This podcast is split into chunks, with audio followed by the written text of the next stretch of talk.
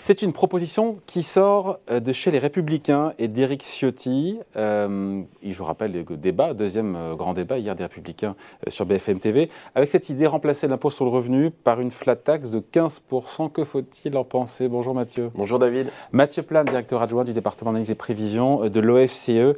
Donc son idée, en gros, pour qu'on comprenne bien, terminer, exit le caractère progressif de l'impôt sur le revenu, place donc un taux forfaitaire, un taux forfaitaire, flat tax, ça veut dire un mmh. taux forfaitaire, taxe forfaitaire de 15%. Est-ce que déjà techniquement, est-ce que techniquement déjà c'est possible parce que certains pointent un risque euh, de non-constitutionnalité de, la, de cette mesure? Oui, il y, a effectivement ce, risque euh, d'anticonstitutionnalité. De, ce, qui, ferme le, déjà le, le, débat. Euh, oui, bon, ça fait partie en tout cas des points qui, qui, doivent être travaillés, notamment, mais je ne pense pas que ce soit presque le, plus important. Hein fond. Ça existe ailleurs. Attendez, je sais que vous êtes contre, j'imagine et tout. Non, non, on, va, vous, vous, avez déjà la réponse. ils n'aiment pas la plate Non, non, non, mais, il y a d'autres pays qui le font. on n'est pas le potentiellement. Il y a d'autres pays qui le font, mais chaque pays a son, a son propre système fiscal et social. Euh, il y a la flat tax en Russie.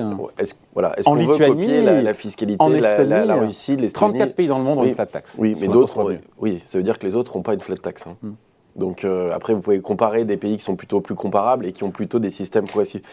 Tous les pays qui sont comparables ont des systèmes d'impôts En général, oui. En, général. en fait, ce qu'il faut savoir, c'est que quelque part, alors il y a un grand sujet sur l'impôt sur le revenu en France qui est quand même assez intéressant.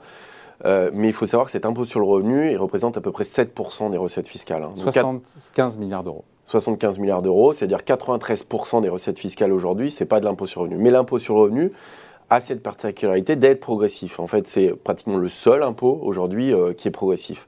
Mm. Ça veut dire que tout le reste est déjà sur un système de flat tax. CSG, TVA. Alors, la vraie flat tax, c'est ça, c'est la CSG. Aujourd'hui, la CSG qui représente, d'ailleurs, qui a augmenté notamment euh, au début du quinquennat avec euh, le transfert entre hausse de cotisation. C'est quoi, c'est 100, milliards d'euros? 125 maintenant, 126 ah même. Ah oui, oui, c'est 70% de plus que l'impôt sur le revenu, qui pour le coup est une flat tax. Euh, et donc la question qui se pose, c'est si vous passez sur un système de flat tax sur l'impôt sur le revenu, euh, soit vous le faites en enveloppe budgétaire constante, c'est-à-dire que vous, vous gagnez 75 milliards, mais ça veut dire qu'en gros, c'est les, euh, les classes moyennes et les plus modestes qui vont payer plus d'impôts. C'est ça. Et donc les, plus, les revenus les plus élevés vont voir leur Donc c'est un transfert de pouvoir d'achat en gros, des plus, des, plus, modestes vers les plus riches. Parce que la moitié des Français aujourd'hui ne payent pas l'impôt sur le revenu, et mmh. donc, bah, bien sûr. pour les foyers modestes, c'est de facto une hausse d'impôt. Ah bah de facto, c'est comme le facteur de la, CSG. Donc ça veut dire que vous faites un, transfert massif de revenus des classes moyennes. Donc c'est enfin, un effet gilet jaune x 10 pour moi, cet effet-là.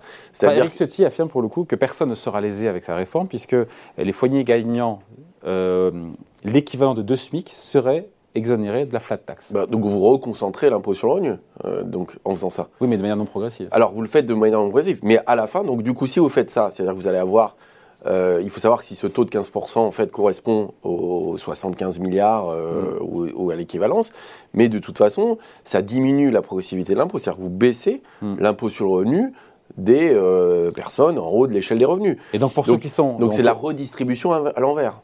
Ouais.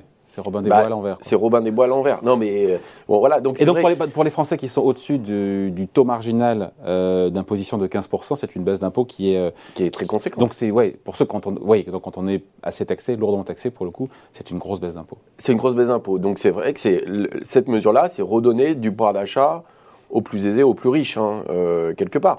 On peut discuter euh, des modes, de la modalité de progressivité de l'impôt, etc. Mais si remettre une flat tax à 15%, et si vous dites j'exonère les deux, c'est quoi C'est les personnes qui sont au niveau de deux fois le SMIC. Euh, effectivement, vous avez une concentration qui reste quand même importante parce que vous allez avoir quand même des gens qui payent l'impôt sur le revenu au-delà de deux fois le SMIC, donc ça doit correspondre euh, finalement assez peu de personnes hein, en France, deux fois le SMIC. Il faut savoir qu'on doit être dans les 25% des ménages euh, déjà. Donc vous concentrez quand même la, position sur les 25% des ménages les plus aisés. Mais ça veut dire que les classes moyennes supérieures vont voir leur fiscalité quand même augmenter. Donc forcément, il y a un effet anti-redistributif euh, là-dessus. C'est vrai que dans la redistribution et dans, dans le système fiscal français, le système socio-fiscal, l'impôt sur le revenu euh, participe à la réduction des inégalités par ce mécanisme-là. Il rapporte, on l'a dit, quasiment un peu plus de 75 milliards, d'euros l'impôt sur le revenu aux caisses de l'État. On peut imaginer de combien sera la perte de recettes fiscales euh, Est-ce que c'est une baisse d'impôt Qui dit baisse d'impôt dit, dit perte de recettes fiscales en même temps. Euh, donc il y aura un coût pour les finances publiques. Et en même temps, Rick Ciotti dit non, non, non, parce que ça coûtera rien, parce que c'est 15%, ça vous fait ricaner déjà. Hein. Ben il va dire quoi? Il dit ça booste l'économie, euh, euh, ça booste l'activité, ça fera revenir les, les exilés fiscaux, et donc ça va, créer ça va stimuler l'activité, donc ça fera rentrer de l'impôt. Pourquoi vous ricanez? Mais je ricane non, parce que d'abord, j'aimerais bien avoir une évaluation un peu sérieuse là-dessus, c'est-à-dire combien ça coûte réellement, budgétairement, qui va payer. Est-ce qu'on met une flat tax ou est-ce qu'on met une forme de progressivité quand même? Euh, donc ce coût budgétaire, comment on le finance, euh, premièrement, et euh, c'est la théorie du ruissellement, qui quand même a un peu de plomb dans l'aile en ce moment. C'est-à-dire, c'est considéré. Alors, pourtant, il y a eu une flat tax qui a été mise sur le revenu du capital, en considérant que les revenus du capital étaient plus mobiles, donc effectivement, il y a une concurrence fiscale plus forte. Là, ça veut Instauré dire. en début de mandat par le président Macron. Voilà. Mais donc, du coup, c'est considéré qu'en fait, en redonnant plus de pouvoir d'achat aux plus aisés, aux plus riches, en fait, ça va créer de l'activité économique. Or, la question des inégalités aujourd'hui est quand même assez euh, importante.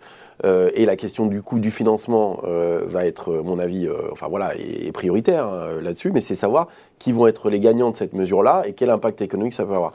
En général, il faut savoir que les plus hauts revenus ont aussi une part d'épargne qui est beaucoup plus considérable que les bas revenus. Donc forcément, ça va être ça un effet plus important sur l'épargne que sur la consommation.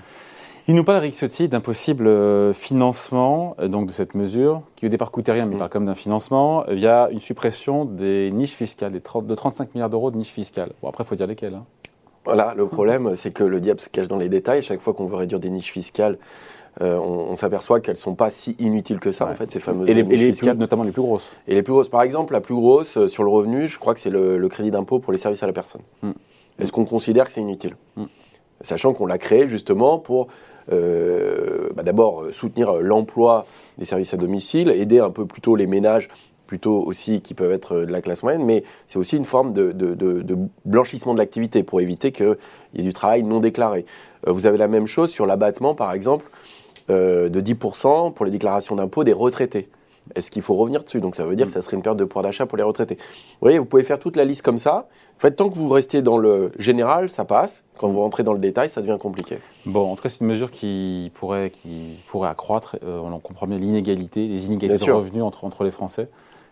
En tout cas, aujourd'hui, la, la, question de, de l'impôt sur revenu n'est pas tellement euh, remis en question je pense, hein, pour par la plupart euh, des gens, je pense que en plus avec le basculement euh, sur euh, le prélèvement à la source, c'est un peu mieux accepté et notamment on a une meilleure adéquation entre l'impôt qu'on paye et les revenus qu'on touche. C'est-à-dire qu'on a une contemporanéisation, moins de décalage, moins de décalage dans le moins temps. De décalage dans le temps. la question qui pourrait se poser aussi, c'est est-ce que il faut pas à un moment donné avoir un seul grand impôt qui soit l'impôt sur le revenu et la CSG. Hein? Ils sont en train de me mettre de la progressivité. Non, mais alors voir comment le faire. Il, y en a un qui est familialisé, l'autre qui est individualisé. Alors on a quand même plusieurs taux de CSG, donc on parlait d'une flat tax, mais, mais bon, ça mettrait peut-être aussi un peu plus de lisibilité dans le système fiscal, donc ça serait intéressant. Je crois que la proposition d'une flat tax sur impôt sur le revenu n'est pas envisageable à l'heure actuelle, en tout cas, euh, serait révélateur d'inégalités assez fortes, et je pense que euh, euh, ça aurait du mal à passer. Allez, point de vue opinion, signé Mathieu Plane, directeur adjoint du département analyse et prévision de l'OFCE. Merci Mathieu. Merci David.